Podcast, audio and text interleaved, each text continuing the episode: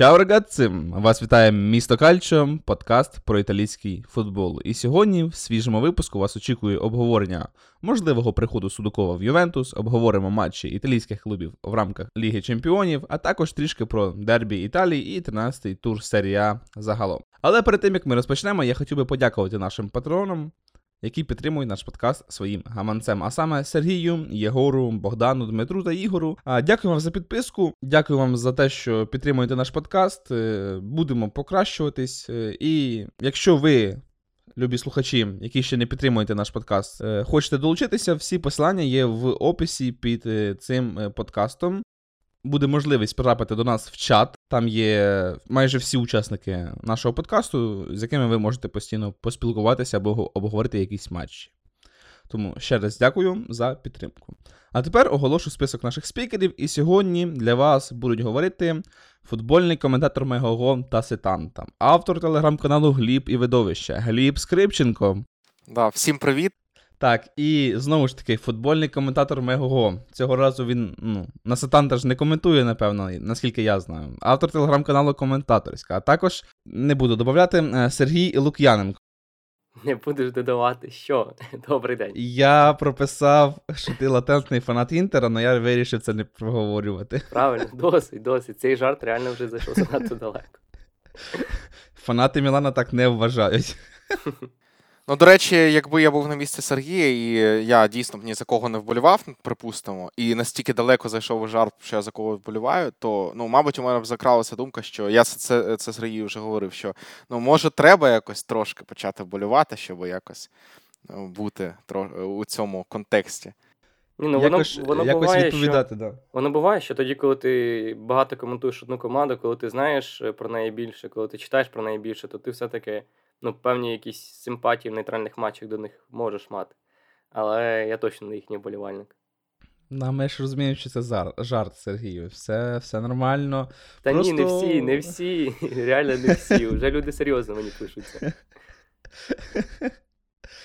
Тоді прийдеться змиритися. І я, до речі, помітив, що ти останні матчі Інтера взагалі не коментуєш. Відмовляєшся. Не відмовляюсь. Я не той коментатор, який там просить матчі чи відмовляється. Просто не дають мені їх, то я не коментую. Давайте вигадаємо мені нову команду, за яку буду вболівати в Італії. Добре. Тоді якось пізніше треба зловити момент. Як це було з Інтером. Ось треба почекати трішки. А то щось поки не знаю. От будеш коментувати більше матчів Фрозіноне, от тоді, можливо, я скажу, що ти фанат Фрозіноне. А так поки один... Вже початок покладений. А тоді пропоную не затримуватись на цих жартах. І почнемо з найбільш актуальної події, а саме з матчу Реал-Наполі, перемога вершкових. І тут питання до вас, хлопці. На вашу думку, чи заслужив Реал саме таку перемогу з рахунком 4-2? Що думаєте? В матчах Реала дуже часто можна сказати, що вони чогось не заслужили, але просто вони виграють через те, що вони вміють вигравати. Проте, я б не сказав, що я дивився супер-мега уважно цю зустріч. Я вже приготувався там до сну, і ліг собі, і думаю, подивлюся класний футбол, і з гарними думками, відповідно, відправлюся у світ снів. І ось в мене було чітке переконання того, що Реал класніший, що Наполі молодці, непогано грають, помітно, що їм відверто не все одно, помітно, що... Вони не виглядають хлопчиками для биття, але Реал набагато класніший. Я ось в їхній перемозі був впевнений в ній. Навпаки, в перемозі Реала був впевнений впродовж всього матчу. І коли вони надзвичайно швидко відреагували на пропущений м'яч, це демонстрація якраз цього статусу, сили, демонстрація чемпіонського характеру. Ще не встигли навіть відсвяткувати Наполі, забитий м'яч, як вони вже пропустили. І, звісно, окрім того всього, я бачу, що там в Італії Лагадзета, зокрема, пише, Мацарі каже, що загалом всі задоволені, все нормально, команда молодці, є там командний дух, але при цьому та кількість помилок, яку вони пропустили під час пропущених м'ячів, це, звісно, жах. Я передивився ще зранку повтори голів, і там кожен пропущений м'яч – це просто щось настільки страшне, що на рівні Ліги Чемпіонів не можна собі дозволяти. Може, вони ось тут не помилялися і хочуть в чемпіонаті проти Інтера не помилятися стільки. Але от в мене оці, ти питаєш, чи закономірні 4-2, я вважаю, так, закономірні. Реал от для мене особисто був, ну, от настільки кращим за Наполі. Згоден з тим, що Реал вчора був дійсно краще, але дійсно краще, ну, на мою думку, він був особисто саме в другому таймі, коли вже, ну, більше під кінець матчу. Я як людина, яка не зовсім любить Реал, тобто його не любить взагалі, мені, ну, звісно, я ж в цьому матчі я вболівав за Наполі. І, в принципі, як майже в будь-якому матчі Італії, італійських клубів в Лізі Чемпіонів, я завжди вболіваю за італійські клуби. І в цьому конкретному матчі також. Але, ну, я завжди, ну, мені так здається, я люблю говорити по факту в тому плані, що от Реал був краще, але для мене він був краще тільки в другому таймі, а саме більше під кінець матчу Наполі якось, чи їх влаштовувала нічия, чи вони, ну, вони просто перестали бігти в атаку, а коли намагалися атакувати, в них взагалі нічого не виходило, і навіть вихід Осімхена взагалі їм нічим не допоміг. А Реал, ну, вчора продемонстрував те, що і завжди, те, що завжди від них і очікуєш. Так, вони пропустили, вони дуже швидко відігралися. Це було, ну, трошки навіть смішно, тому що, ну, Наполі такий заряджений, такий святкує цей гол, тільки розпочинають і відразу пропускають. І в цілому, ну, тут багато питань до гравців саме атаки, напевно, Наполі, тому що, ну, той самий Кварцхелія, ну, вчора, напевно, зі всіх матчів, що я бачив за Наполі, зі всіх матчів, що взагалом я дивився, ну, напевно, один з найгірших гравців, як мінімум цього матчу, можливо, навіть цього туру Ліги Чемпіонів, настільки багато безглуздих рішень, настільки, ну, помилок, якихось незрозумілих дій, а захист Наполі – це взагалі окрема історія. Стільки простору давати для Реала, що, як це то, Хоселу, чи як там то гравця Реала звати, під 14 номером, який бігав, він за другий тайм міг, напевно, покер робити. Йому так не везло, що він не забивав ці голи. Але, ну, в цілому так, повністю згоден, Реал повністю переграв, точніше, дожав в кінці, коли, ну, потрібно це робити. І було таке відчуття, як я згоден з коментатором, не пам'ятаю, хто коментував той матч конкретно, але наче коментували непогано. Це вже вам, хлопці, треба оцінювати. Олександр Новак. Ось, він сказав таку думку, що ось таке відчуття, наче це не Наполі потрібно вигравати, щоб там, можливо, за перше місце там вийти або більш комфортно себе відчувати на другому. А Реалу потрібно вигравати, таке, тому що таке відчуття, наче вони, ну, мають вилітати в Лігу Європи. І вони прямо рвуть до кінця. Їм цього взагалі не було потрібно, але навіть незважаючи на той великий обсяг травм, який в них був і є, незважаючи на всі ці можливі там зі зміною тренера і тому подібне, але Реал, ну, відіграв, ну, як звичайний Реал, як завжди, у них все стабільно, незважаючи на травми. Ось тут, ну, просто моя повага керівництву клубу в тому плані, що вони, ну, завжди можуть знайти потрібних гравців, і окремо хотів би обговорити Белінгема. Ось для мене це прям, ну, не то, що відкриття сезону, я знав, що це сильний гравець, але, ну, він настільки взриває, що, ну, не очікував взагалі. Ні, ну, Белінгем, він вражає всіх, це правда. Ну, і як Наполі такого гравця залишив одного у штрафному майданчику, це теж питання, ну, знаючи вже про все, що зробив Белінгем навіть у цьому сезоні. Тобто, ну, людину просто залишають без жодної опіки. Ну, по-перше, там Алаба навішував, подавав, ніхто йому не заважав. По-друге, сам Белінгем. Та і так ледь не по всіх, ну, майже по всіх м'ячах Наполі можна пройтися, вже це говорили. Ну, я не розумію, як можна з такою грою в обороні виходити проти Реала. Так, очевидно, що це там... Ми вже багато разів про це говорили у цьому сезоні, ще там за Руді Грасії, як захист Наполі без Кіма просто поплив, але, ну, у цьому поєдинку це масштабів таких досягло, що це добре, що Реал забив всього 4, тому що це Реал. Але ще такий нюанс по Кварацхелі, да, він же ж болівальник Реала, і про це говорили ще перед першим матчем, хоча це така собі там суперісторія, тому що болівальників Реалу настільки багато, що, ну, якщо там всіх рахувати болівальників Реала, які проти нього грають, проти цього клубу, то в кожній грі майже можна знайти, але, ну, крім цієї передачі на Ді Лоренцо при голі Сіміоне, дійсно нічим хорошим не запам'ятався. Там був епізод, коли вони вийшли вдвох з Осімхеном, здається, і навіщо він там передачі виконував в цей епізод у другому таймі? Так, це було десь під кінець уже матчу, і там, ну, у них там був вихід, по суті, 3-2. Точніше, 2-3. Ну, в цілому там був простір, щоб пробивати в ближній кут Луніна. Або віддати сильніше, тобто, але не так. Або віддати трошки... Ну, в цілому просто Лунін вчора, будемо об'єктивні, відігравав не найкращий свій матч з Реал. Були помилки, були, ну, для мене трошки...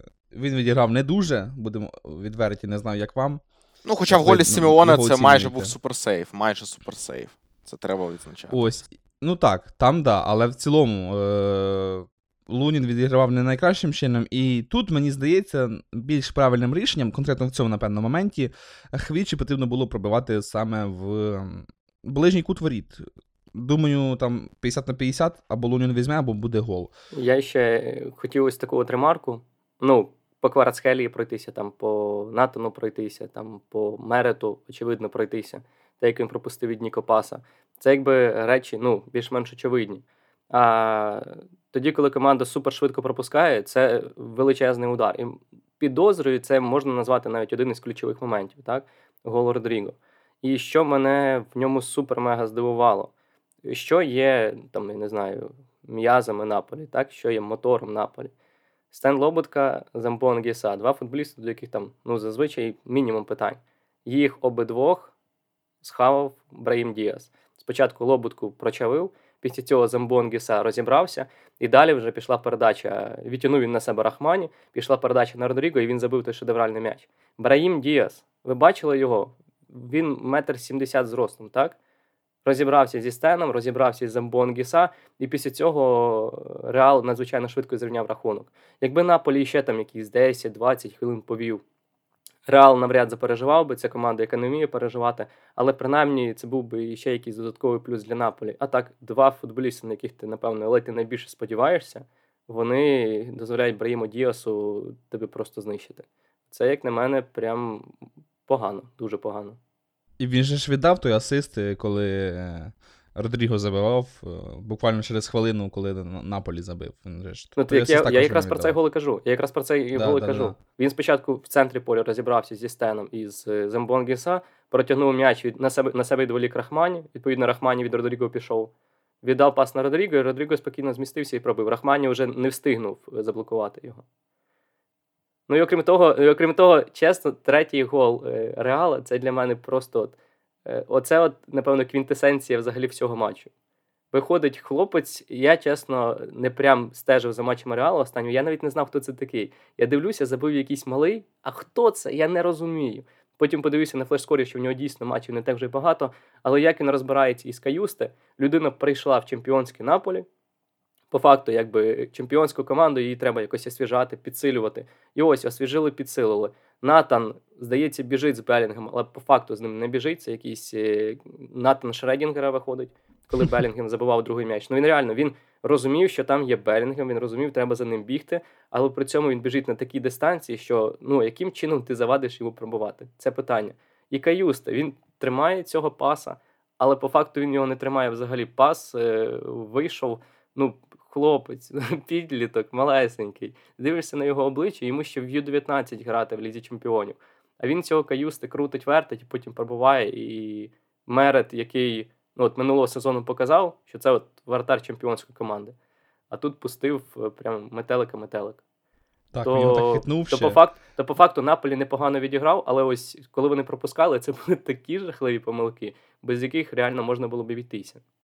Та згадай хоча б вже останній гол, коли вже нарешті той Хоселу чи Жозелу, чи як правильно, забивав. Ти реально його не знаєш? Я ні. Ну, я знаю, що це там він, наче це форвард, який переходив в Реал. За Спаньолу, та він і в збірній Іспанії грає. Тобто, ні, він хороший футболіст, просто що він дуже пізно перейшов в Реал. Ну, чесно, не стежу, то взагалі не цей.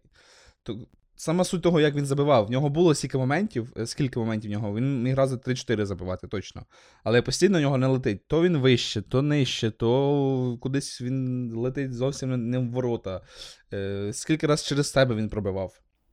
Uh-huh. І в кінці, коли вже, ну, остання, по суті, атака, так, 94-та хвилина, і як захист Наполі на це реагує, Тобто тут рахунок 3-2, і вони мають хотіти відігратися, само собою. Тобто вони хоча б нічию зробити. І захист Наполі в цей момент просто не біжить.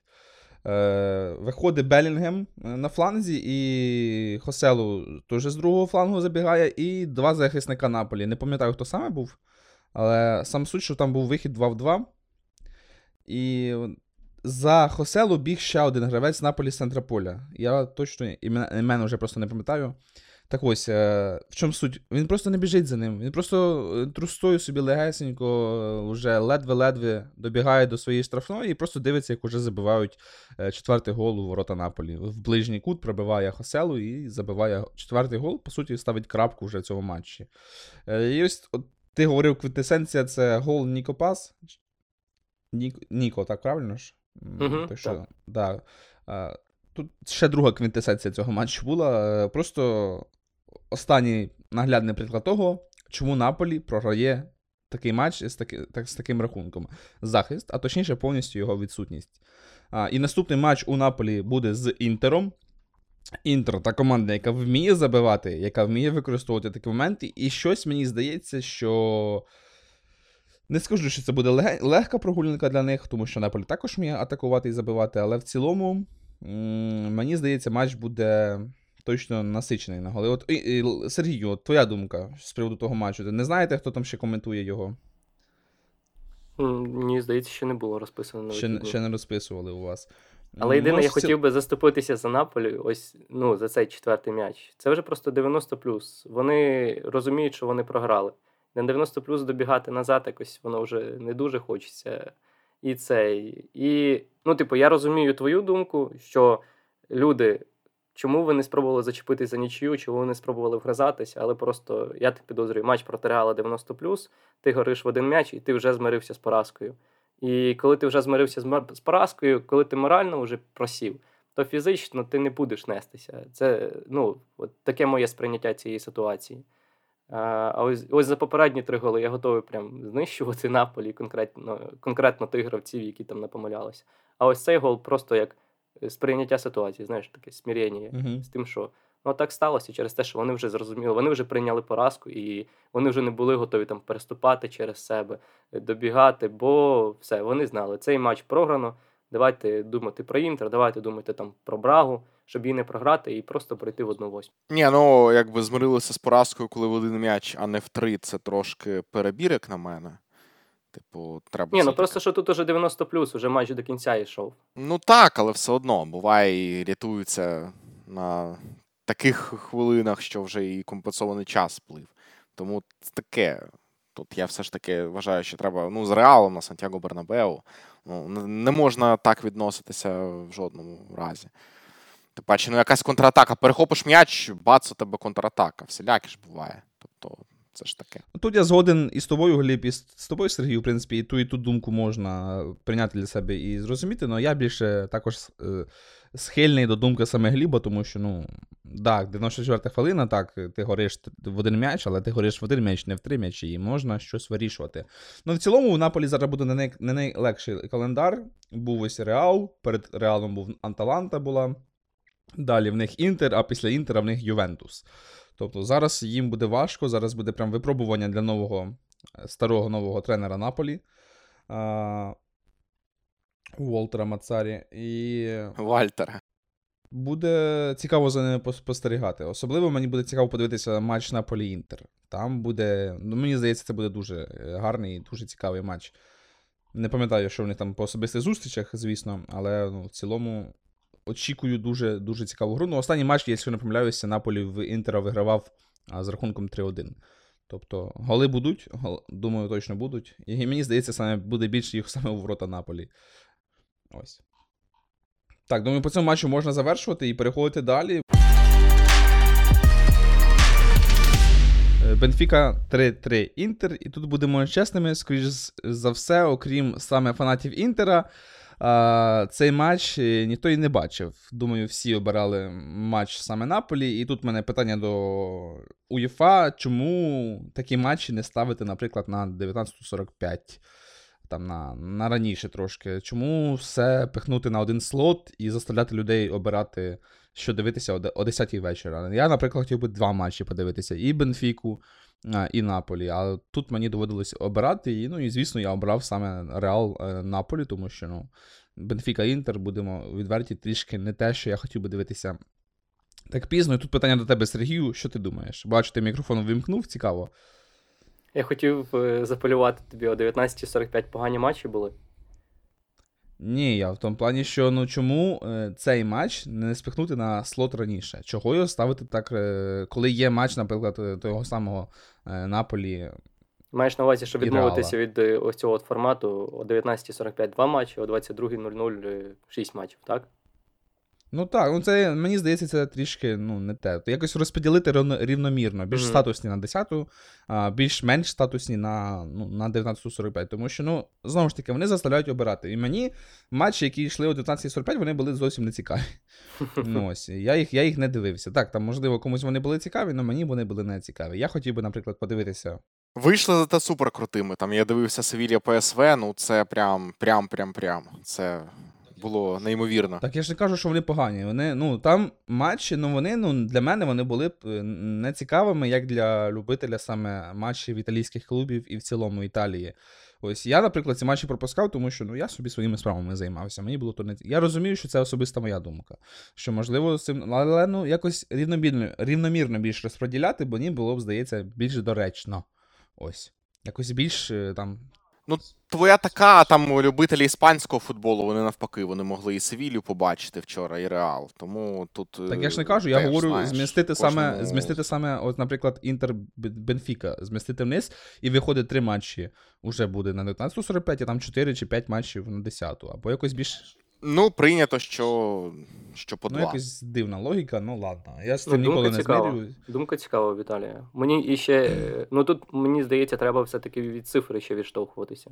От, якщо ще вони не підтвердять, там умовно, що аудиторія серйозно виростає матчів Ліги Чемпіонів, коли матч починається о 22:00. Типу, люди приїхали там з роботи, вже спокійно поїли, відпочили і готові реально дивитися матчі.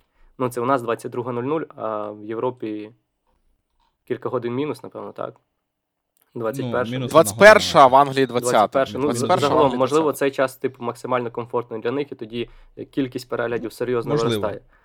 Але те, що дійсно, 2 матчами, типу, можна так пожертвувати, а 6 матчів потім ти змушений обирати, що? Ну, доводиться дивитися мультифіт. Тепер я розумію людей, які обирають мультифіт. Хоча ніколи його фанатом не був. Доводиться, є така можливість у мене, доводиться на 2 екранах вмикати 2 матчі, але я цим не страждаю. Я так пару раз дивився матчі збірних, і я розумію, що в підсумку я взагалі нічого не дивився, тому що я дивлюсь тут момент, потім чую, там коментатор вже щось кричить, та туди дивлюсь той момент, а потім в мене в голові каша, і я не розумію, що відбувається, що тут відбувається.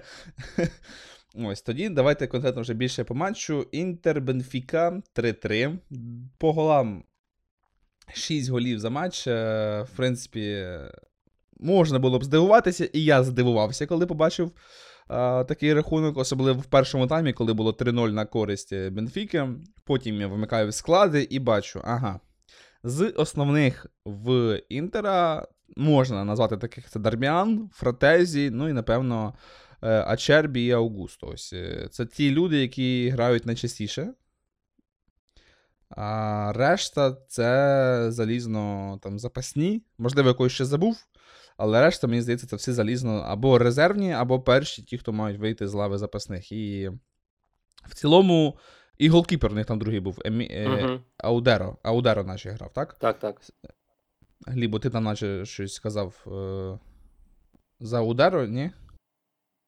Ні, я не за Удеру казав. Я в цілому по цьому матчу, от єдина думка, яка є, те, що той факт, що Інтер оце відігрався по перерві, це і те, як Інтер по перерві агресивно почав грати, це доводить те, що, ну, дійсно, те, що казали про лаву для запасних, яка є у команди Інзагі, то дійсно правда.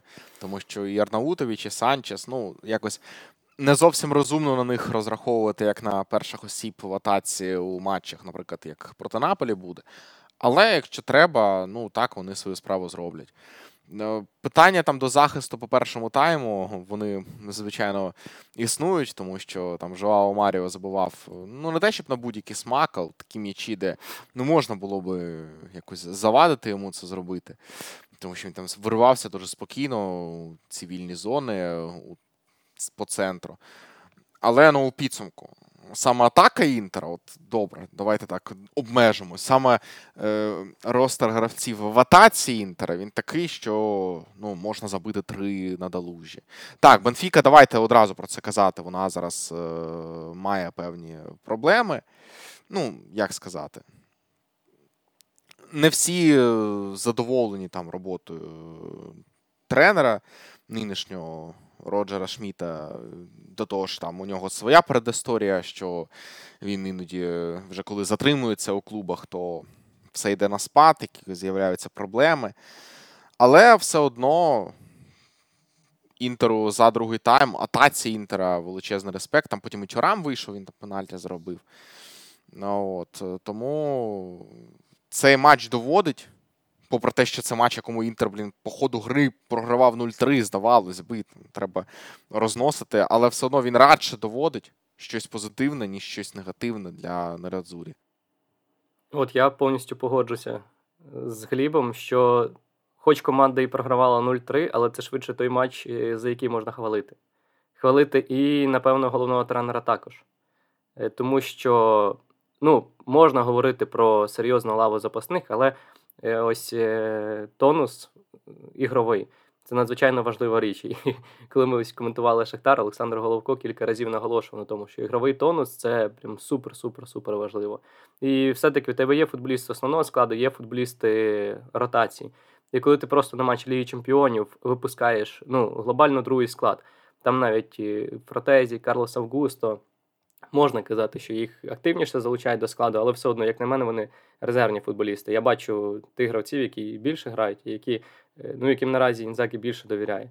І тут на матчі Ліги Чемпіонів головний тренер приймає рішення випустити другий склад. Це, як на мене, від нього суперсміливо. Тобто це рішення правильне, зважаючи на те, який матч був перед цим, Дербі де Італія проти Ювентуса, де треба було найсильнішим грати. Який матч буде після цього в чемпіонаті? Матч проти Наполі, де також якби не можна собі дозволити помилитися, оскільки Наполі можна підпустити, Ювентус можна підпустити, який сенс тоді в тій нічиїй був. І тут тренер йде на ризик, бо можна постійно там виправдовуватися турнірним становищем, що ми вже в Лізі Чемпіонів фактично гарантували собі вихід в плей-офф, і ми за перше місце будемо битися з Реалом Сосідат в лобовому матчі, ми зараз орієнтуємося на чемпіонат, але це можна говорити, це можна пояснювати, проте тренер завжди відповідальний за результат. Команда згоріла би 0-3, він би отримував за це. За те, що він вирішив випустити другий склад, і його б, я впевнений, розносили за ось цю неповагу до турніру Ліги Чемпіонів. Що не можна зважати на те, Бенфіка в кризі, ні, всі матчі програла чи ні. І ось тут круто, що ось цей другий склад за нього все ж заступився, за Інзагі. Вони перший тайм провели жахливо, мені цікаво було б подивитися на Бісика. Я дивився його ще перед сезоном, тоді, коли вони грали товариський турнір. Я не розумів, що він робить в Інтері, судячи з огляду цього матчу. Я також не розумію, що він робить в Інтері, і з оцінок, які він отримав за поєдинок в Італії, я так само бачу. Не сприймають його як футболіста цього рівня. Але другий тайм, що мене, ну, всі прекрасно розуміли, основні футболісти залишились на лаві запасних. І в разі чого їх може кинути в бій Інзагі, рятувати поєдинок. Але найголовніше ж те, що камбек розпочався до замін. Камбек розпочався тими футболістами, які вийшли в стартовому складі. 2 м'ячі було забито ще ними. Арнаутович і Фратезі, його шедевральний гол, як на мене, прекрасний забитий м'яч. Після цього 3 заміни, і Тюрам заробляє пенальті, Алексій Санчес робить 3-3. І, окрім того, це ж міг бути не камбек на нічию, це міг бути камбек на перемогу, бо Барела потім ще й жахнув чи в штангу, чи в хрестовину, чи поперечину, загалом в каркас зацідив. Вони могли виграти матч із 0-3, почавши цей камбек другим складом. Тобто, як на мене, тут суто виключно переможний варіант розвитку подій. Ще й Реал Сосідат втратив очки. І виходить як? Дали основним футболістам перепочити. Гравці ротації, деякі проявили себе, деякі провалилися, як Класен, як Бісик.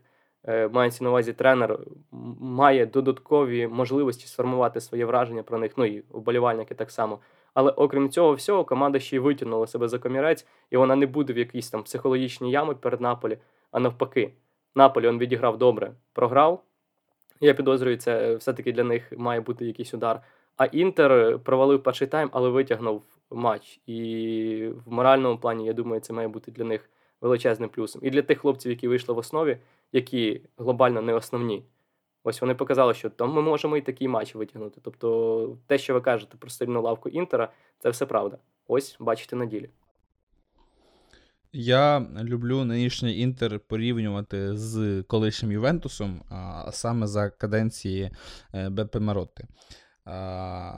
І нинішній Інтер це, для мене, можливо, я не правий, але для мене це, дуже, так би мовити, видно слід саме Беппе, тому що дуже гарна лавка, дуже гарний основний склад і дуже багато гравців, які вже 30+, але вони ще можуть і демонструють свій рівень, і завжди, так би мовити, готові допомогти команді і зробити переможний матч з непереможної, як здавалося б, гри по початку. Ось те саме було і в Ювентусі раніше, і те саме було в цьому матчі. Після 3-0 мені здавалося, що для Інтера тут вже все зрозуміло, але так, згоден з тобою, Сергію, що Інтер показав характер, і тут велика заслуга як і тренера, а так, напевно, і в цілому віддачі гравців, що вони не змирилися з цією думкою, а пішли дожимати, пішли вигравати і могли навіть, як ти кажеш, перемагати цей матч, тому що подивитися, наприклад, на статистику ударів, то у Інтера в останні, зараз навіть порахую, після 72-ї хвилини в них було 1, 2, 3, у них ще було 5 ударів, з яких вони могли там пару разів забивати. Там, наприклад, найбільший XG був, саме як ти казав, у Барелле, там 0,21 XG, де він потрапив у хрестовину. Тобто вони могли цей матч забирати, могли перемагати, могли виривати перемогу з рахунком 4-3. Це було б, напевно, навіть квінтесенцією того, який Інтер є на цю мить, а Інтер зараз є, як на мене, найсильнішою італійською командою. Вони дуже непогано відіграють, у них дуже гарний захист. Не скажеш по цьому матчу, звісно, але тут і не грала основа. Але в цілому і дуже гарна атака. Тобто в них є гравці для любого, так би мовити, для любої задачі і завжди є ким когось підмінити. А саме головне, в них не дуже багато травм, в них зараз відсутні Бастоні і Павар. Все, тобто так, гравці ключові, основні, але не критично і не критично їх вистачає. Тобто Інтера є ким боротися і вони можуть спокійно цього року також проходити дуже далеко і в Лізі Чемпіонів, і до кінця сезону, напевно, навіть брати це Скудетто. Читав думку одного італійських журналістів, і там, не пам'ятаю конкретно хто, але була така фраза, що якщо Інтер не переможе в Серії А, то це буде виключно їх провина. Тобто, якщо Ювентус там виграє, або хтось другий, то це буде заслуга саме Інтера, тому що у Інтера є всі шанси, є найбільше саме перемагати в цих турнірах, в цьому турнірі. І тому, не знаю. Тобто, для мене Інтер, я його не люблю, само собою, як фанат Ювентуса говорю, але це зараз приклад, ми тобі віримо, але це приклад того, як вміє будувати команди Беппе Маротті і те, що він завжди зробить з будь-якої команди, завжди зробить дійсно сильну і конкурентно спроможну команду, яка може перемагати і брати Скудетто і грати в фіналах Ліги Чемпіонів. Так, тоді у нас на черзі матч Мілан-Боруссія Дортмунд, і для мене це повне щось незрозуміле, тому що, на жаль, у нас конкретно нема представників фан-спільноти Мілана сьогодні з нами, і вже давненько не було, тому Сергію там вирішуйте без більше свої питання і повертайтеся до нас. А в цілому, виступ Мілана на цій Лізі Чемпіонів для мене якийсь максимально відвертий шок, тому що я не розумію, як чому і як. Як так можна? Тому що я їм, там багато хто прогнозував, що вони повинні виходити з цієї групи в Лігі Чемпіонів, тому що були всі шанси. Так, це група смерті, але тут повна провина саме Мілана, тому що нема забитих голів. У них за 5 матчів забито всього 3 голи і пропущено 7. Якась незрозуміла гра від них взагалі. Була одна перемога. З ким вони, кого вони тоді перемогли, нагадайте? ПСЖ, правильно? Перемогли ПСЖ 2-1. І все. Тобто це був, напевно, єдиний матч в цій Лізі Чемпіонів, коли Мілан дійсно, можливо, показав рівень. Але в матчі проти Боруссії були моменти, так, могли забивати, могли перемагати цей матч. Там XG пиші під 3. Друге діло, що у Боруссії XG на 1 менше, але в цілому вони створюють моменти, але з реалізацією не пішло. І в цьому моменті, в цьому матчі, мені здається, ключовим моментом став саме Олів'є Жиру, а точніше його незабитий пенальті в самому початку матча. Потім пенальті у ворота Мілана. Марко Ройс забиває. Так, там потім зрівняв. З асисту Калабрії забивав, господи, я це ім'я ніколи не виговорю. Чуквуезе, правильно? Так, Чуквуезе, класний гол. Ось, да, він зрівнює 1-1, дуже гарний гол.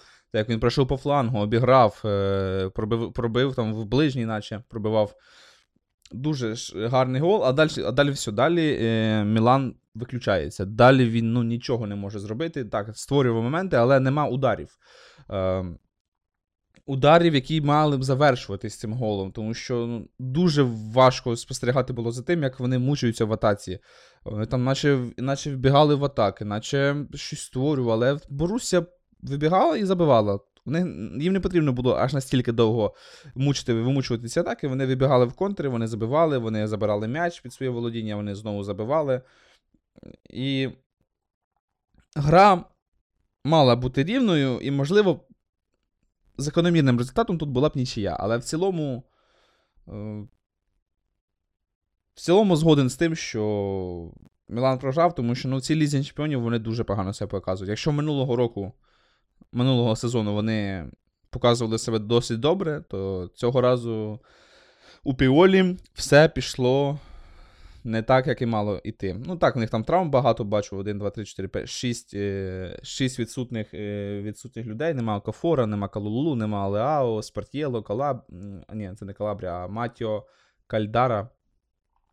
І так, можна говорити про травми, але навіть коли був повний склад, вони грали не краще, саме в Лізі Чемпіонів.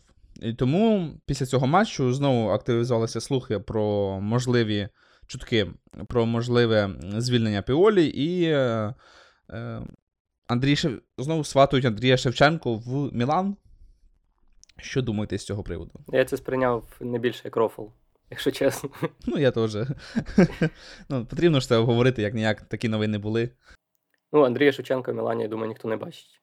Гліб, може хоч ти віриш в нашого тренера? Враховуючи взагалі чутки про інше нове місце роботи Шевченка, які ходять, які нічим не підтверджені, але які все поширюються і поширюються, то я взагалі не знаю. Ні, якби дійсно... Ти про його презентував, так? Так, просто ні... Я більш ніж певний, що якщо у нього дійсно стоятиме такий вибір, те або те, і там йому дають час подумати і прийняти рішення, і там, і це все рівномірно, я впевнений, що Шевченко обрав би Мілан, звичайно. Але там це на рівні твіта Ніколи Скіри, а чесно? Там це на рівні набагато вищому. Тому я більш ніж певний, що... Я, якщо чесно, думав кардинально протилежно. Якщо буде вибір і там, то він стане президентом УАФ. Я не бачу, а чому, навіщо йому ставати президентом УАФ, щоб навести порядок в українському футболі, але, чесно, я його не бачив ніколи як людина, яка там, коли він там йшов ще в політику і туди подібне, я його там ніколи не бачив і не розумів цього, і не розумів, навіщо це йому, але, я його бачу тренером, Ну, мені так здається. І мені здається, що більшості, наприклад, людям, фанатам Мілана, фанатам футболу українського в цілому, його хотілося б бачити саме на лаві тренера, як тренера якоїсь команди. Так, не вийшло з Женоа, вийшла сумна історія. І мені здається, він поспішив, йому потрібно було, певно, вибирати команду з серії Б, коли йому пропонували. Але опікся об Женоа і все. І після того... Чи навіть спроб не було, чи бажання не було, чи... Ну, тут я момент цей не дуже розумію, і чому ні? Ну, навіть я впевнений, що йому не запропонують Мілан, але в цілому не розумію, чому він відмовився від тренерства. Ось. Ну, в моєму сприйнятті, якщо чесно, то я його бачу більше як менеджера, аніж як тренера. І крісло, там, посада головного тренера Мілана, це там електричний стілець, можна туди прийти і через півроку піти, а якщо в тебе є можливість стати президентом УАФ, бути менеджером із можливістю там пропрацювати далеко не один рік і бути на видних ролях, при цьому глобально нічим не ризикуючи, то, ну, мені здається, це варіант якби вигідніший для нього і, може, і для нашого футболу. Але це, знову ж, моя виключно точка зору. Ні, ну як на мене, ти перебільшуєш, нічим не ризикуючи. Ну, давай згадаємо, де нинішній президент УАФ знаходиться, якби. Згоден з Глібом. Тому тут таке. Ні, насправді, щодо тренерської роботи Шевченка, у нього два кардинально різні досвіди. Тобто, у збірній України всі казали, що там помічники і так далі, тому подібне. Так, зараз цей тренерський склад він не збере, безумовно, тому що Мальдера у Брайтоні. Це дуже важливу роль відіграє. Але, з іншого боку, ну, якби Мальдера не єдиний тренер в світі, який сповідує плюс-мінус ті ж ідеї, які хотів там Шевченко привити у збірні України. Тому я думаю, що, в принципі, у нього, я думаю, є і були і пропозиції за цей час, якісь там, можливо, неофіційні, тому що про офіційні ми знали. Варіанти десь там серії B і так далі у нього з'являлося. Просто у нього, ну, не найгірший тренерський бекграунд, як для початку кар'єри. І не та ситуація, щоб закінчувати тренерську кар'єру. Я би теж хотів, щоб він десь ще себе спробував. У клубі, де, можливо, там рівень приблизно Дженоа, так, того, що був, але де структура клубу якось побудована, де більш розумно діє керівництво, більш виважено. От цього би хотілося, але просто що Мілан – це якось перебір, ну, от навіть для нинішнього бекграунду, який, повторюся, непоганий, Мілан – це все ж перебір, це, ну, дійсно шлях туди, куди Мілан вже ступав у Гатузо, Філіппо Інзагі, Зейдорфа і щось. Я не впевнений, що Мілан на ті ж граблі може наступати. Ну, я не знаю просто, чим це можна буде обґрунтувати. Ну, Росонері ж можуть собі дозволити тренерів з більшим досвідом і з якимось більшим, ну, скажімо так, з більшою ймовірністю того, що принаймні не буде гірше, ніж при Піолі. При Шевченку, при тому, що я нормально оцінюю його попередній досвід, і бути менеджером, але при цьому зібрати серед себе хороших помічників, це теж треба вміти, ну, все ж таки такого немає. Але це написав все-таки Скіра. Скіра це хоч і не Романо, але й не зовсім прям, ну, тобто він часто пише влучні інсайди, тому таке. Коротше кажучи, спірна ситуація. Ну і ще, якщо є можливість, хотів би заступитися трішки за Мілан. Ось, Віталік, ти прям їх убив в цій Лізі Чемпіонів. Але треба також згадати, що вони розпочали з двох нічиїх 0-0, де вони виглядали за Ньюкасл краще, за Боруссію Дортмунд краще. І просто, що вони там своє не забували. Так, ну, можна говорити про підсумковий результат, але також треба сприймати і те, як вони загалом цю кампанію проходили. Там пощастило б трохи більше, і все могло б бути краще ось в цих матчах.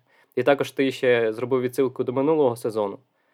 Минулий сезон це був Челсі, два провальних поєдинки, здається, там лондонці просто знищили Мілан, ось показали якраз різницю в рівні АПЛ і серії А, і після цього власник Мілана якраз і вирішив влітку, що треба трошки затарюватися серйозними футболістами для того, щоб цю різницю нівелювати. Ну, як ми бачимо, в підсумку не вийшло.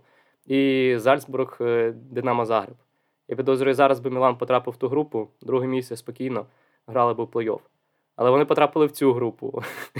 Вони потрапили в цю групу. І в дечому, можливо, футбол і несправедливий, можливо, нелогічний через те, що от, ну, непоганий Мілан не має можливості, реальної можливості, як на мене, до останнього туру боротися за плей-офф Ліги Чемпіонів. Так, вони були кращі в тих матчах, вони були кращі, ну, особливо в першому матчі проти Ньюкасла, але, знову ж таки, вони зіграли 0-0, де голи. Тоді були і Жиру доступні, і Леау, якщо не помиляюсь, також був доступний, вони грали. Ми ці матчі обговорювали, і ось головна проблема Мілана в цій Лізі Чемпіонів, як і конкретно в цьому матчі, це реалізація. Вона відсутня, вони не забивають, вони створюють, але вони не забивають.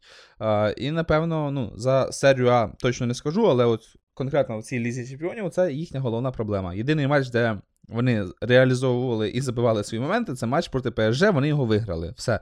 Далі, ну, в них просто не йде. Вони не забивають.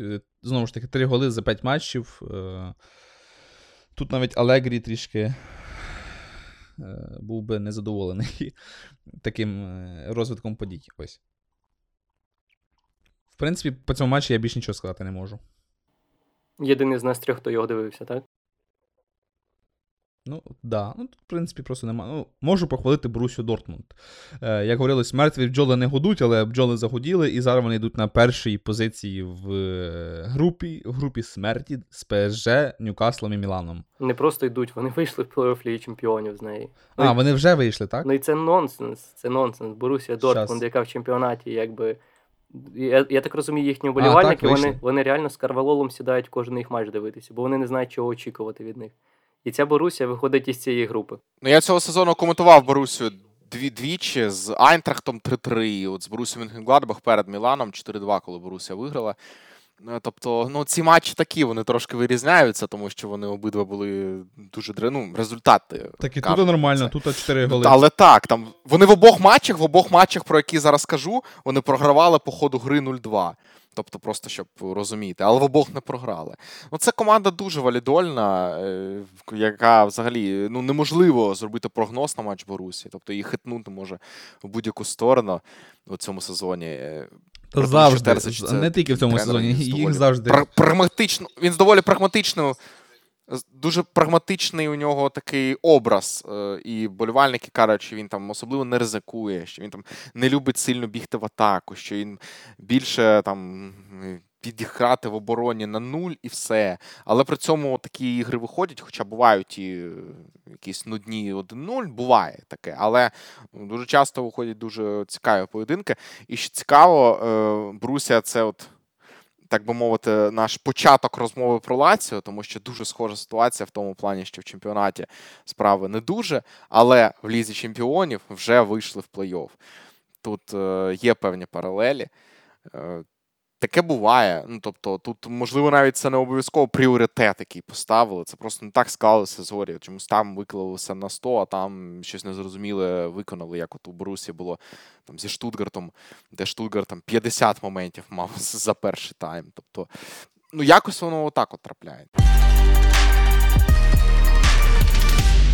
Так, згоден з тим, що це початок розмови про Лаціо. Ну і зараз саме поговоримо про цю команду. І для мене це команда, яка, як і Мілан, вирішила мене здивувати в цьому розіграші Ліги Чемпіонів. Але в порівнянні Мілан мене здивував з поганої точки зору, Лаціо з гарної. Я їм прогнозував вихід в Лігу Європи. Мій прогноз не збувся, що є дуже добре. Тому що чим більше клубів виходять італійських в Лігу Чемпіонів, в плей-офф, це дуже добре і по фінансам зароблять грошей, і на серію А трішки менше сил у них залишиться. Лаціо вийшов в плей-офф Ліги Чемпіонів в 1/8, з чим я тебе, Глібо, і хочу привітати, тому питання до тебе. Що не так з Лаціо? Чому в серії А настільки все погано, вони йдуть на 12-й позиції, і чому настільки добре все в Лізі Чемпіонів? Ну, тут ж зрозуміло, що Лігу Чемпіонів не виграєте. Як би це не звучало, але, ну, шансів нема. Ну, мені так здається. Але знову мій прогноз може не збутися. Але, ну, головний, напевно, має бути приціл Лаціо саме на серію А і знову-таки на вихід в Лігу Чемпіонів, тобто потрапити в топ-4, залізти сюди. І чому якось так виходить, що ви поки більше сил вкладаєте саме в ЛЧ? Ну дивись, навіть без рахування матчу з Атлетико, тобто без рахування того, що там може бути перемога і теж, здається, більше 3 мільйонів зароблено, навіть без рахування цього, вже 58,5 мільйонів євро Лаціо за цей Єврокубковий рік заробив. Це без рахування, я кажу, останнього туру і без рахування можливої перемоги, бодай, в одному з матчів. 1/8.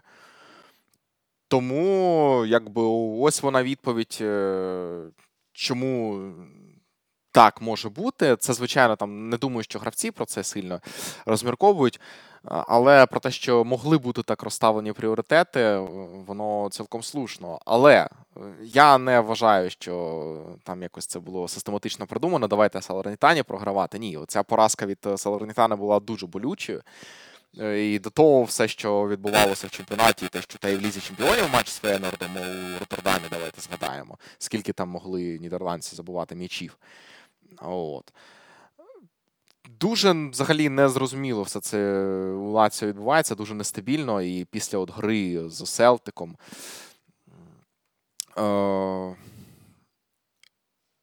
дуже багато дієвих осіб. І гравці, і Сарі, і Лотіто розмірковували взагалі над одним єдиним питанням. Чому так? І от згадували той поєдинок у Салерно. Клаудіо Лотіто там взагалі вирішив здивувати всіх, вирішив не дуже небанально відповідати. Коли його спитали, як ви це все поєднуєте, він казав, що давайте я вам процитую притчу з Євангелія, згідно з якою, коли хтось падає, важливо знову піднятися. І що оцей матч, це вже він говорив, значить, на наступний день, він сказав, що вчорашній день був сигналом, що весь клуб зрозумів, що треба виправляти становище, що треба бути згуртованими і скромно йти вперед у такій конкуренції дуже сильній, яка існує в чемпіонаті, де, ну, вибачте, до зараз зони Ліги Чемпіонів Лаціо не так вже й багато. Ну, як не так вже багато? 7 очок, але на такій дистанції це відіграти можна. Загалом у команди, як кажуть, знову-таки італійська преса пише одне, потім сама команда каже про інше, що там гравці грають за Сарі. Але з іншого боку, я, наприклад, попри там всю підтримку Сарі, це вже не дуже вірю, тому що занадто часто він проходиться по особистостях, і мені важко уявити, як цей організм діє. Там, наприклад, після Салернітана він просто сказав, що гравці грають там нижче того рівня, на якому вони мають грати. Раніше вже ми обговорювали, як він проходився конкретно по новачках, без прізвищ, але він казав, що там мені не тих новачків підписали, яких я хотів. Ну, важливий момент конкретно по цьому матчу, те, що Лаціо, знову-таки, я це перевірив на інших ресурсах, на різних ресурсах. Переможний матч Лаціо, Сарі. Лаціо програє Селтику. Команді, яку там за Постекоглу, це ще було би там більш зрозуміло. Зараз її тренує Брендан Роджерс. Команда Сарі програє за володіння м'ячем Селтику. Тобто, ну, це, мабуть, підтверджує всі ці розмови, що сарібол, він вже не той, саризм не той, як італійською кажуть, саризм. Але я все-таки залишаюся тут при думці, що він таки існує, просто що він, тобто всі думають, що контроль м'яча це там обов'язково Барселона Гвардіоли чи хоча б Брайтон, але насправді контроль м'яча, він ж може бути засобом збереження, власне, на нуль своїх воріт. Хоча дуже важко взагалі говорити про якусь гру на нуль в захисті, про надію в обороні, коли у тебе пара захисників виходить Патрік, Гіла. Маріо Гіло – це взагалі місцевий мем болівальників Лаціо. Патрік ним був 3 роки тому, вже перестав. Маріо Гіло – це просто те, що змушує хапатися постійно за голову. Але от навіть після цього матчу і Сарі відзначив, що іспанець все ж доводить свою профпридатність, що вони з Патріком навіть хорошу пару можуть утворити. Причому проти швидких команд, тому що у них є відчуття м'яча дуже хороше. Ну, там іспанська школа, ми розуміємо це все, ці всі нюанси. Причому в обох випадках це каталонська школа, хоча у Гіли це була там не Барселона. І що, якби мені сказали, що ця пара зіграє у матчі Ліги Чемпіонів на 0, так, це взагалі вона вимушено з'явилася, Романьолі не може грати, це якби очевидно. Але якби мені сказали, що... Ну, і Романьолі, і казали, не можуть грати, то я би не повірив, але це існує. У цьому Лаціо дуже багато парадоксів. Нерівномірна гра у різних турнірах. Футбол, який показує команда, але який, я кажу, там, не притаманний Сарі. Постійні якісь начебто звинувачення з боку тренера на адресу гравців, але при цьому ці гравці виходять і там в наступному матчі показують клас. Здавалось би, списаний Іммобіле, але цей Іммобіле виходить і робить дубль у ворота Селтика. До того він теж забував переможні м'ячі, вже коли я його у подкасті списував з основного складу. Він же ж відзначився і Салернітані, але там, ну, таке собі. Він забив переможний м'яч.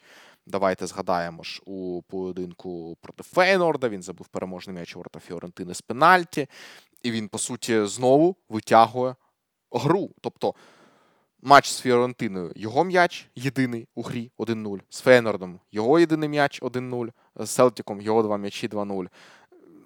Постійно речі відбуваються, які, ну, тобто, ні, результативність Іммобіле можна пояснити, але людина вже була там однією нагодою у Саудівській Аравії.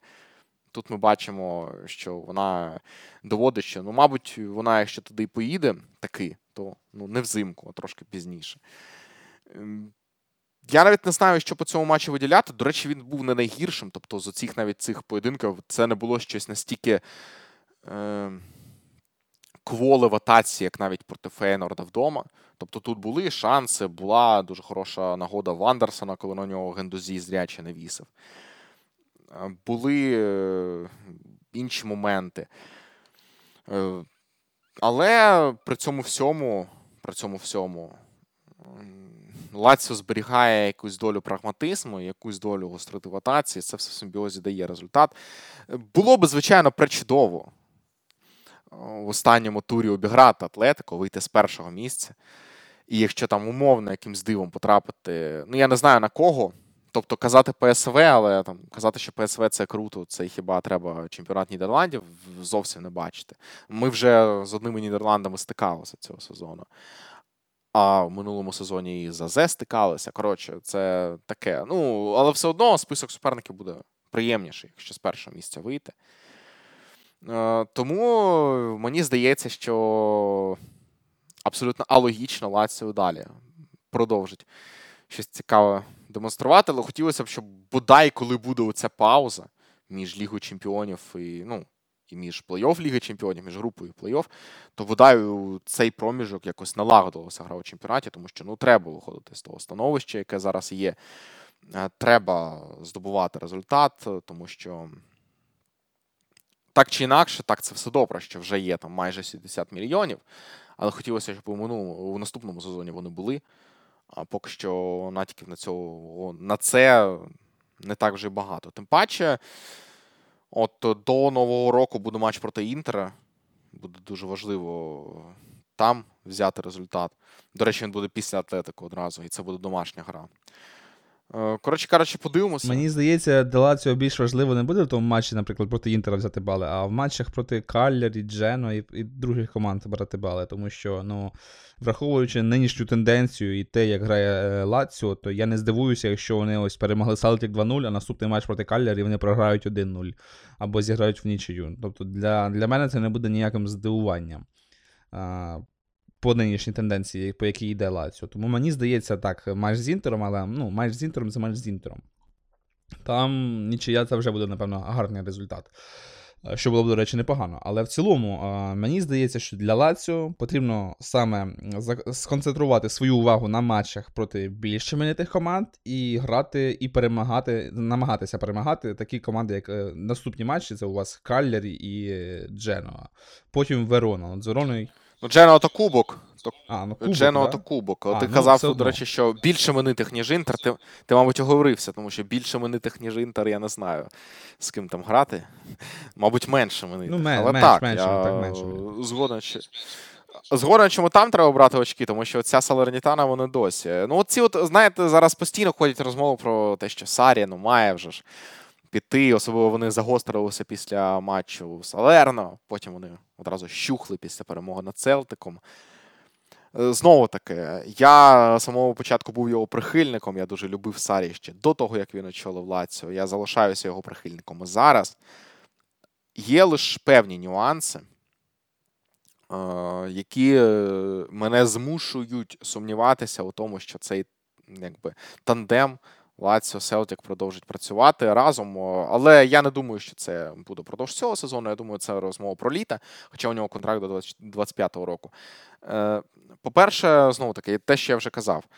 Він дуже часто дозволяє собі говорити про гравців публічно те, що начебто не треба говорити. Тобто тренер це не може говорити. Це може навіть сказати президент, можливо, клубу. Тобто може, тому що у нього не такий тісний контакт з гравцями. Але коли це говорить тренер, який щодня бачить цих людей на тренуваннях, який постійно з ними в спілкуванні перебуває, а має ще по-хорошому спілкуватися якось і поза тренувальним процесом, ну, індивідуальні бесіди проводити, то це не дуже коректно, і це може зламатися в один момент, може взагалі полетіти. Він таким чином просто може втратити роздягальню. Ну, тобто, ну, як так було в Ювентусі, наприклад. Він в Ювентусі там окремо нікого не критикував, але він, навіть не критикуючи нікого, він втратив повністю роздягальню і... Ні, він на прізвище теж не переходить тут. Тобто він якусь межу знає. А по-друге, те, що, скажімо так, ну... Це говориться ще з 2021 року, з часу, коли він очолив клуб, що вони з Лотіто обидва дуже важкі персони. І, ну, десь може... Не посперечаєшся. Десь це може вже вибухнути, і десь вони можуть якось розійтися. Вже були ж натяки на це, це міжсезоння, коли... Трансферна кампанія, ну, начебто вона непогана, але там Сарі вона не повністю влаштувала. І ще під час трансферної кампанії, там вже згадаємо, що ці трансфери пішли один за одним, тільки коли Лотіто з Сарі, здається, це було 30 липня, чи 31, чи 1 серпня, місяць залишався, а ми ще підписали там одного гравця до того часу, здається, Кастеяноса, більше ніхто ще не прийшов. Трансфери пішли тільки після того, як публічно певний такий міні-конфлікт виник між ними, і вони зустрілися, і тільки після того пішли підписання. Тобто, чи буде Сарі наступного разу чекати якоїсь розмови, а не просто махне рукою, і навіть там Гресі з ним заплатить якусь компенсацію, можливо, не маленьку, та 100% не маленьку, але просто він не витримає.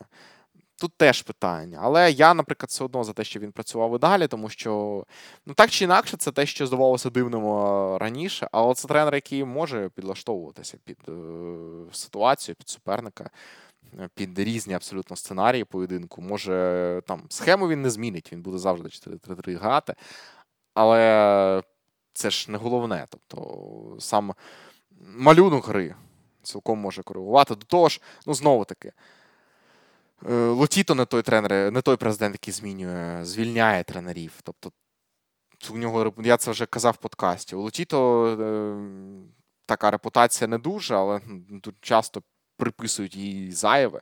Ну, звільняти тренерів – це не його.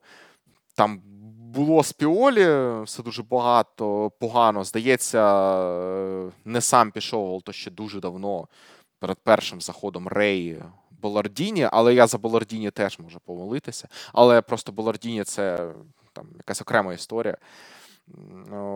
А так, ну, він не любить звільняти тренерів. Очевидно, чому. Я розумію, чому. Мабуть, щоб не платити компенсації. Але це взагалі не в його стилі.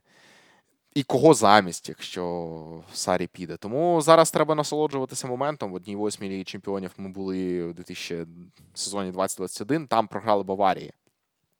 Можна сказати, що без жодних шансів. Там я це як пригадаю, як там Коман просто один на половину поля в Римі вибігав. Нікого більше. Він лише і воротар. Хто там, чи Рейна стояв, чи Старкоша, тоді, здається, Рейна. От такі моменти. До речі, зараз чутки пішли, дуже приємні для мене. Ну, ми там в чаті Лаціо було у нас обговорення, певне, що може Провидель піти, що начебто існують варіанти, що хорошу суму за нього дадуть.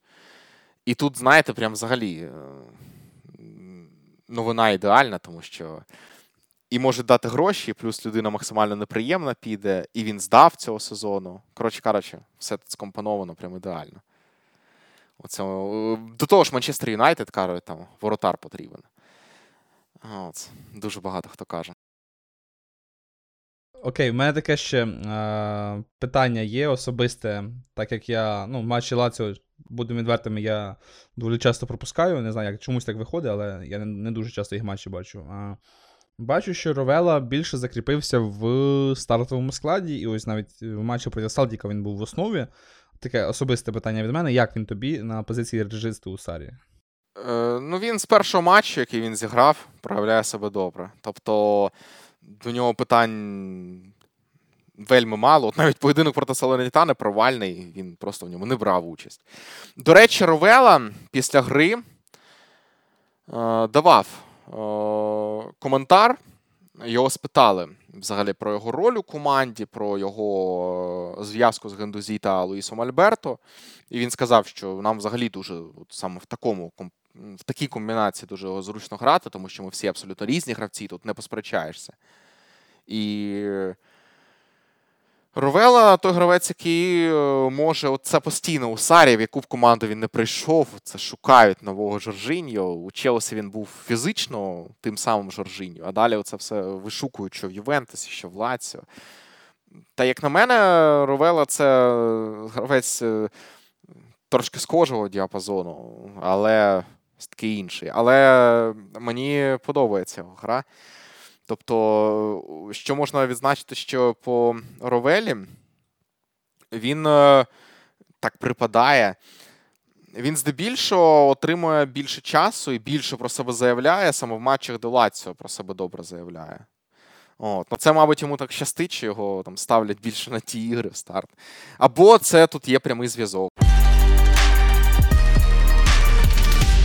Пропоную по Лізі Чемпіонів завершувати, ми вже доволі довго це обговорюємо. І тоді пару слів про дербі Італії і загалом про 13-й тур серії А. Сергію, до тебе питання. Ти говориш, ти матч дивився, от що скажеш, як тобі гра?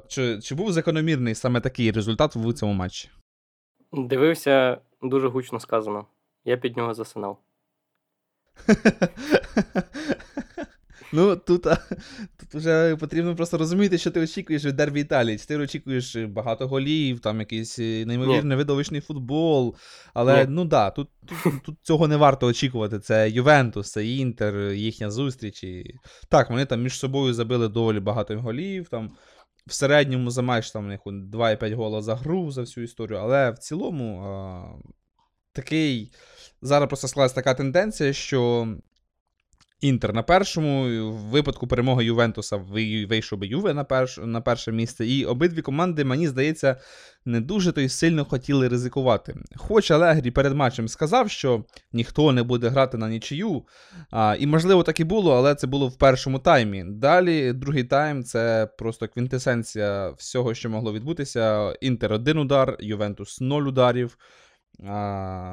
Жовті картки 1-1. В цілому просто навіть боротьби якоїсь толку не було. Просто хлопці ждали, поки суддя свисне останній, так би мовити, дасть сигнал на закінчення і розійтися по своїм будиночкам. А мене більше здивувало те, що посмішило більше, що гравці Інтера змушені були після матчу їхати в Мілан, щоб помитися там, чи в готель, чи куди там вони їхали, тому що на Альянс Стадіум не працював душ, і вони були вимушені їхати митися в друге місце. Це було забавно. А гравці Ювентуса? Вони теж не милися саме на стадіоні. Ну, як... Ось цей момент мене прям посмішив після матчу. Що ось така от інформація була, що не працював душ на Альянс Стадіум, і... Дуже жалілися саме, так би мовити, журналісти, які там по Інтеру працюють, що ой, як так, чому так. Але в цілому по матчу я хотів би, напевно, виділити те, що в Ювентуса забили нападники, точніше забив нападник Влахович, чого дуже довго не відбувалося, і асист на нього віддав К'єза. А гол Інтера забив Лаутаро з асисту Тюрама. Ну, тобто ось така ось паралель. Тут, по суті, гравці атаки забили ці єдині голи і далі... А далі тут, в принципі, нема що обговорювати, мені здається. Можна по персоналіям пройтись, але якось не думаю, що якось потрібно. Що скажете? Ну, К'єза, Влахович, скоро ще Бернардески повернеться, то взагалі флорентійська трійка буде. Ні, не треба, будь ласка, я не забуду. Він дуже хоче, він там рветься просто. Я бачу, він же ж був ось в Турині недавно, там, їздив на базу на тренування. А потім в нього вчора інтерв'ю, ну як інтерв'ю, він там розписував футболки, і до нього фанати запитують його, чи хочеш, ну, ти повернешся в Ювентус? Він говорить, будемо сподіватися.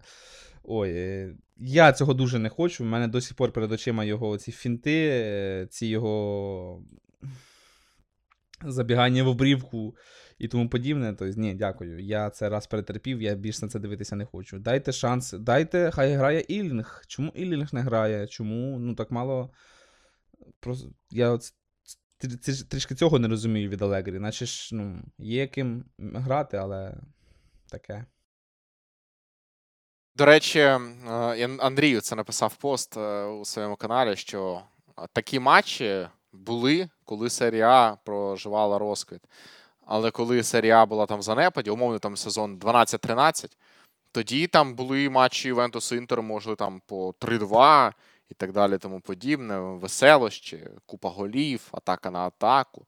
А от це може бути навіть знаком того, що Кальчо із Бек в класичному розумінні. Тобто в розумінні не тільки там Катеначі, це дуже примітивно говорити, а в розумінні того, що, ну, матчі італійських топ-команд здебільшого були саме не дуже веселими, коли італійський футбол проживав свій розквіт. Хоча і тоді бували винятки, і тоді бувало, що Лаціо Мілан грали 4-4 з хитриком Шевченка в чемпіонському сезоні Лаціо. Тут більше по задачах. Тут зараз перед Інтером стоїть задача і перед Ювентусом стоїть задача. І це дві команди, які там, ну, трішки пішли в відрив, там небагато, але від Мілана плюс 4 Ювентус і Інтер від Ювентуса плюс 2. Але в цілому зараз є задачі, ну і звісно, що в цьому матчі ніхто ризикувати не хотів, тому що, ну, цей матч важливий, але не вирішальний. Тут просто було потрібно зрозуміти, хто залишиться на першому місці до наступного туру. А в наступному турі Ювентус грає проти Монци. Ювентус Монці минулого сезону влетів двічі. А Інтер грає проти Наполі. І ось, напевно, цей матч, оці матчі два, вони будуть набагато більш важливіші, ніж оцей матч, ніж оце дербі. Ось оці матчі, вони будуть набагато більш і цікавішими, і більш, так би мовити, важливими для обох команд, тому що саме тут знову-таки буде вирішуватися, хто залишиться на першому місці, або хто стане на перше місце. Ось. Я ще хотів сказати про це дербі до Італії, що, ну, здавалось би, вивіска, два гранди між собою зустрічаються, ну і взагалом така назва матчу крута, дербі всієї Італії. Якби матч, який, здавалося б, так для нейтральних вболівальників мав продати італійський футбол. Але насправді це той матч, який мав показати, чим є італійський футбол. Тобто це не та гра, яка продає чемпіонат Італії, але це та гра, яка чітко дає зрозуміти, що взагалі тут грають. Ось ви його подивились, він такий, ага, добре, серія А така. Ні, ну, насправді тут таке, це теж примітивно, тому що з іншого боку, там, я, наприклад, цей матч не повністю дивився, але, ну, добре, не буду зараз конкретно гру, купа матчів є в англійській прем'єр-лізі, які теж закінчуються взагалі 0-0, і де кожна з команд боїться грати якось хоч з мінімальним ризиком. Тому це теж примітивно, що там один матч може там картинку всього чемпіонату зробити. Тут перебільшення, як на мене. Ну, просто ти вмикаєш матч до двох грандів італійського футболу, ти вмикаєш двох грандів італійського футболу і очікуєш якусь фієрію з моментів, фієрію з голів, ще, можливо, якусь. Але тут потрібно, якщо ти хочеш дивитися серію А і дивитися якусь фієрію з голів і моментів, тобі потрібно включати умовні матчі Емполі-Сасуоло. 3-4 рахунок. Для нейтрального вболівальника цей матч просто цукерочка, яка, можливо, тебе навіть і заставить частіше дивитися матчі серії А, тому що в цьому турі Із нецікавих матчів я міг би назвати, напевно, тільки дербі Італії, ну і, можливо, матч Мілан-Фіорентина. Тож не скажу, що він там був якийсь прям цікавий. Але ось Фрозіноне Джено 2-1, там гол Маліновського, гол Матіа Суле, потім Рома Удінезе 3-1, Верона Лече 2-2. Тобто дуже багато матчів, саме не від топових команд, де дуже багато голів, і їх цікаво дивитися, тому що такі матчі, вони набагато цікавіші, ніж матчі, там, наприклад, першої четвірки проти першої четвірки. Ось. Тобто, якщо ти хочеш дивитися щось з серії А, то вмикай матчі ось такого розряду. Так. І саме тому я, коли мене запитували, що я, наприклад, оберу там умовний матч Манчестер Сіті-Ліверпуль, чи там умовно Болонья Емполі, я оберу Болоня-Емполі. Мені це буде більш цікавіше подивитися, тому що я знаю, що тут будуть голи, а якщо голів не буде, то матч буде цікавий. Ну, а голи будуть, в більшості випадків вони завжди є. Дуже мало матчів в серії А, які були з рахунком 0-0. Наприклад, з такого я спам'ятаю тільки дербі цієї столиці Італії. Все. Дербі Рим, римське дербі, Лаціо-Рома. Це останній матч, який я можу спам'ятати, де рахунок закінчився 0-0. Більше такого не пам'ятаю. Можливо, щось і було, але, напевно, я тоді його не дивився. Я вже навіть мотаю, я вже промотав доволі багато. Емполі Удінезе ще був такий, окей. Ти про що, топ-матчів, які закінчилися 0-0, чи взагалі матчів, які закінчилися 0-0? Взагалі матчі, які закінчуються 0-0 в серії А. Ось, я взагалом говорю, що таких матчів доволі мало. За цей сезон, можливо, 3 таких було, можливо, максимум 5, що доволі таки мало. Оце, що я пам'ятаю, це був римське дербі, потім Емполі Удінезе 0-0 і Ювентус Аталанта 0-0. Більше я не пам'ятаю таких матчів. В принципі, так. Тому, насправді, те, що от я казав про пост Андрія, це теж трошки, скажімо так, перебільшення. І в нудні, скажімо так, і в погані для серії А часи були нудні матчі між Інтером і Ювентусом, і в зіркові часи, де звичайно були нудні матчі між ними були за грою, але були і не нудні. Але загалом такий матч це свідчить про те, що так, от це ти правильно сказав, що і Ювентусу, і Інтеру у цьому матчі був дуже потрібний результат. В принципі, радше Інтер його здобув. Інтер то на першому місці залишається. Але то вже нюанс. Не згоден з тим, що радше Інтер його здобув. Тут обидві команди залишилися з тим, що вони розпочинали цей матч.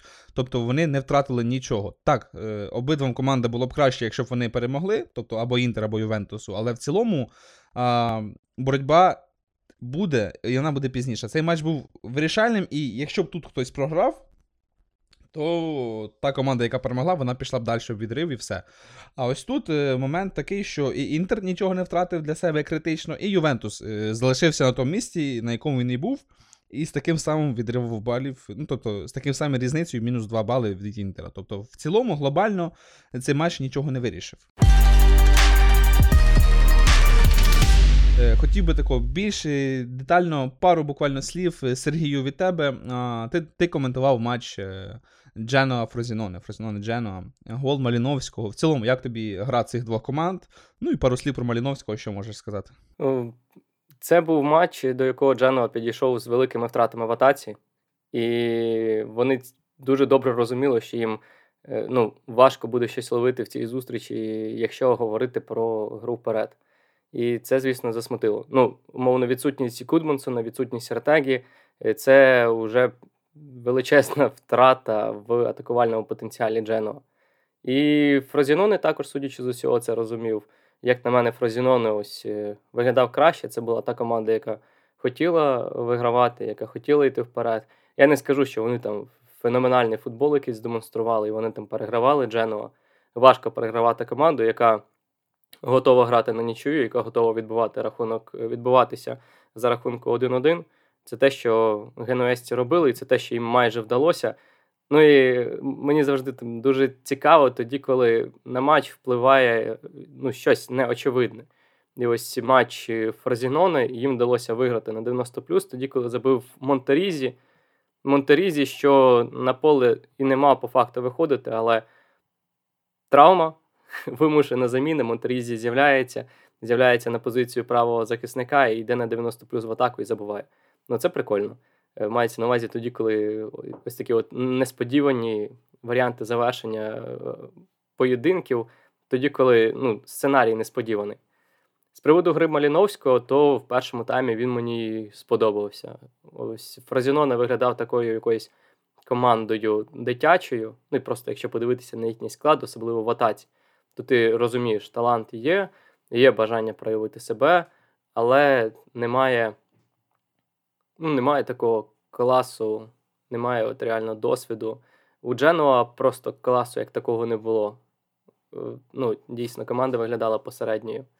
А Маліновський на фоні цих всіх виділявся. Він був дядьком, він був гарним футболістом, він був тим, хто під тиском не губиться, тим, хто бачить поле, тим, хто не хоче стати героєм. Тобто це не найперше завдання для нього – стати героєм матчу, знаєте. Там відразу тільки м'яч до нього приходить, віддати загострюючу передачу, пройти когось на дриблінгу, вдарити з будь-якої ситуації, що у Соле, до прикладу, простежується з його юнацьким максималізмом. Ні, Маліновський розумів, коли треба зіграти на збереження, коли просто розвернутися, коли краще віддати передачу назад. І ось він для мене дійсно був крутим в першому таймі. А те, ще який він м'яч забив, це взагалі суцільний захват, бо просто мало хто може виконати так, як виконав він. До речі, він це знову там до хайлайтів тижня потрапив, зараз новину прочитав в Сарі А, мабуть, вперше за довгий час. А на якій позиції він грав в цьому матчі? Тому що, якщо дивитися по статистичним порталам, то він грав на позиції нападника, по суті. Він тоді, коли команда без м'яча грала, тоді, коли вона захищалася, він був там високо, він там пресингував десь на одній лінії з Пушкашем тим бідолашним. Але тоді, коли команда була з м'ячем, мені здається, що в нього більш розмиті функції були. І він опускався нижче і в опорну зону. Тобто це не був там класичний центральний нападник геть взагалі. Прекрасно зрозуміло, що він не форвард, просто форвардів реально не було у них. І вирішив головний тренер, що добре, давайте нехай цю позицію закриватиме Маліновський, тоді, коли треба без м'яча діяти. Коли з м'ячем, він краще знає, де йому розташовуватися. Ну і там і Суле забив доволі непоганий гол, але там більше помилка вратаря в тому голі є. Помилка Мартінеса, але в цілому мене радує те, як грає Фрозіноне, але не згоден з тим, що Фрозіноне був кращим по цьому матчу. Ну, якщо судити конкретно по статистиці, то по статистиці Дженоа був набагато краще. У них там і XG більше, і статистика Big Chance, вони могли 3 гола забивати, на відміну від того самого Фрозіноне, які мали 2 забивати. Тобто по статистиці саме Джана був краще, але переміг Фрозіноне. Ось і все. Так, тоді наостанок хотів би обговорити таку новину, яку дуже активно зараз форсять італійські журналісти, і не тільки італійські. Можливий перехід Судакова в Ювентус. Моя думка, як фаната Ювентуса, це досить таки цікаво, і я був би особисто не проти того, щоб Судаков перейшов в Ювентус. Пару причин, чому я не проти. Перше, це це той півзахисник, якого зараз, наприклад, не вистачає в Ювентусі, а саме з баченням поля, який може віддавати загострювальні передачі, який може створювати моменти, який дуже гарно зглибані паси може віддавати. Такі, які, наприклад, зараз чомусь не віддає Локателі. Хоча він також вмів таке робити, і він робив таке в Сасуоло. Можливо, другі задачі перед ним ставлять, але все ж. Це той півзахисник, який в цілому дуже не вистачає такого гравця в Ювентусі, а саме тому, що Пакба наївся таблеток якихось, Фаджолі ставить ставки, і дуже великі проблеми саме у півзахисті, і це дуже, наприклад, відобразилось на матчі того самого дербі Італії, коли в півзахисті дебютував в стартовому складі Ханс Ніколусі Квалія, коли він дебютував і відіграв, будемо відверті, дуже не дуже. Ось, і ось це, чому я хотів би, щоб Судаков перейшов в Ювентус. Але чому він не перейде в Ювентус? Перше, це тому, що у Ювентуса не буде тих грошей, які хоче, наприклад, отримати Шахтар. Якщо там вірити журналістам, які пишуть стосовно цього, то Шахтар хоче отримати примірно ту ж саму суму, що і за Мудрика. Можливо, трохи менше там, щось в цьому діапазоні. Ну, Ювентус не заплатить 70 мільйонів за Судакова. Я більш ніж впевнений. Можливо, там будуть якихось від Ювентуса якісь пропозиції, але вони будуть, напевно, в ключі такому, що ось ми вам там даємо 30 мільйонів євро і там умовного Ілінга. Ось. І ось це єдине, наприклад, як буде, наприклад, діяти керівництво Ювентуса, що ось ми вам даємо гравця і якусь суму грошей для того, щоб збити ціну. Ну, ти уявляєш собі перехід Ілінга до Шахтаря зараз? Ну, я умовно кажу. Я ж не кажу, що Ілінг в Шахтарі там ще. Я просто так умовно говорю, що Ювентус буде діяти саме десь, якщо він буде хотіти прям купити, тому що майже кожен матч Шахтара в Лігі Чемпіонів і в Єврокубках є скаути Ювентуса майже на кожному матчі. І навіть на матчах збірної України вони також постійно є. Тобто вони слідкують за ним. І не тільки, напевно, за ним, можливо, ще за кимось. Але у Ювентуса просто не буде грошей його купити. Є фінансові проблеми, є проблеми з УЄФА, є проблеми з ФПП, є проблеми, ну, коротше, дуже багато проблем, і Ювентус точно не віддасть за такого гравця 70 мільйонів євро. Ось. Але я хотів би, щоб він був в Ювентусі, але цього з вірогідністю 99% його не буде. Ну, то есть, на жаль. Ну, і мені, як адміну канала про Ювентус, звісно, хотілося б, щоб він перейшов, тому що це дуже дасть великий приплив аудиторії. Ось. А ти, Глібу, там хотів щось пару слів за Судакова ще сказати? Ну, тут просто ще питання. Припустимо, що всі ці моменти з грошами і так далі, щось там вийде. Я не уявляю просто Судакова за тренера Алегрі на полі. Це буде... Абсолютно. Ну, це буде щось абсолютно інертне, тому що, да, це дуже крутий гравець, але Алегрі – це тренер, який максимально не любить креативних футболістів, футболістів, які мають думку на полі, можуть щось створити. Він таких футболістів дуже таке враження. Ну, не знаю. Оце питання. Ну, згадаємо першу каденцію Алегрі в Ювентусі. Ну, так першу. Ну, ні, я в цілому, що, окей, він прийшов в Ювентус п'яніч. Тоді у нього і Пірло був, здається, ще ж при Алегрі. І п'яніч, і Пірло там один сезон ще був, і потім в нього були і Погба, і Відаль. Ну, добре, нинішній Алегрі. Ну, йому... А в нього нема гравців такого ростеру. Йому нема півзахисті, яким таким... В нього був Погба, який не грав. Все, в нього є Фарджолі, який може щось таке робити, але ну, він не... Ну, в нього була голова другим забита, в нього є Міретті. В нього є Міретті, який в теорії може видавати якісь там неймовірні перформанси, голи, паси, віддавати, нарешті забивати допочав. Але ну, в нього нема гравців саме такого рівня, які ну, можуть на постійній основі це робити. Міретті дуже нестабільний, Фарджолі теж був дуже нестабільний. Погба просто не грав. А решта в півзахисті це Рабьо, Локателлі і Маккенні, який більше грає зараз латераля правого. Все. Ну, тобто в нього просто нема гравців півзахисті, які можуть щось таке робити. І якщо б, наприклад, умовний Судаков прийшов, я більш ніж впевнений, що він би показував себе непогано, тому що є дальній пас, є бачення поля, є віддавати... Так, при Алегрі, можливо, було б важче.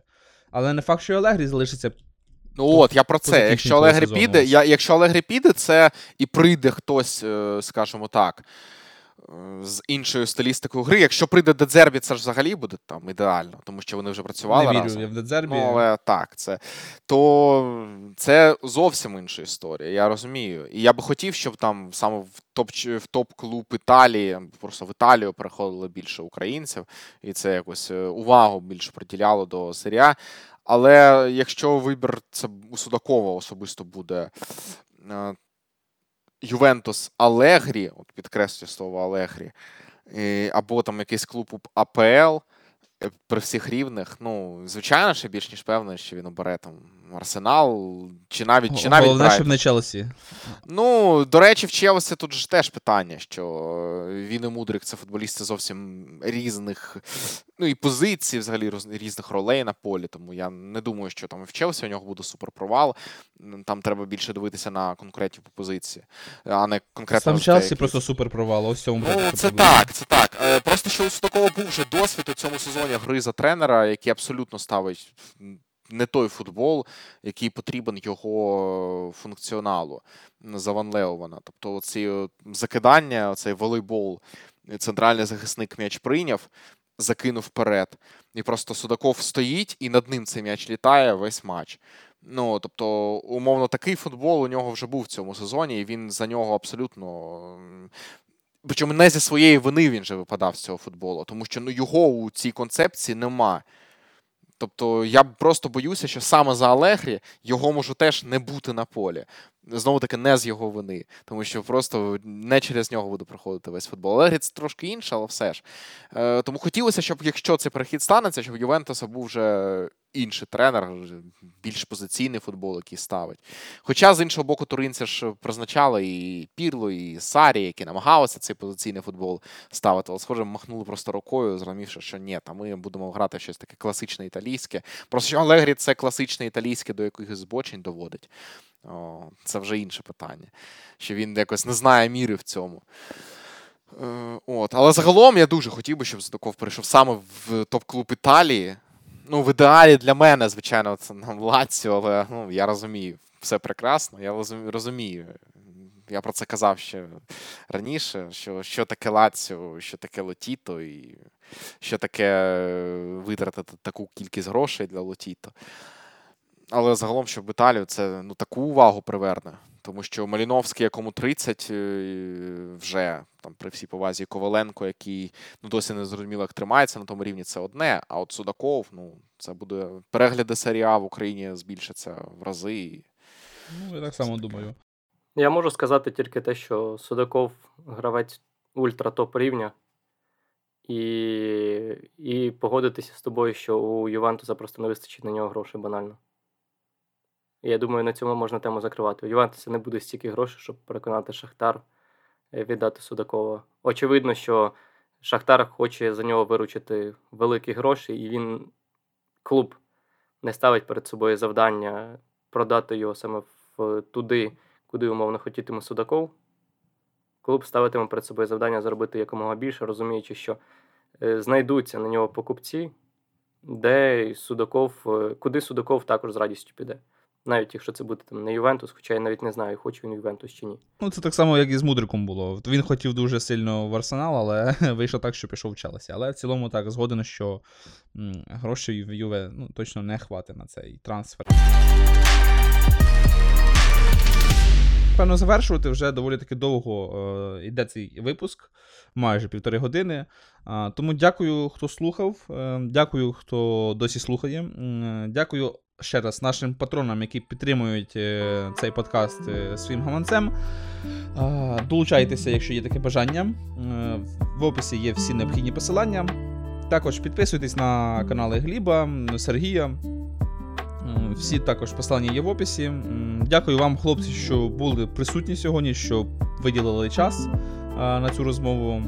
Ще раз всім дякую і всім гарного дня. Так, всім дякую, всім до побачення. Дякую за запрошення, дякую, що слухали. До зустрічі.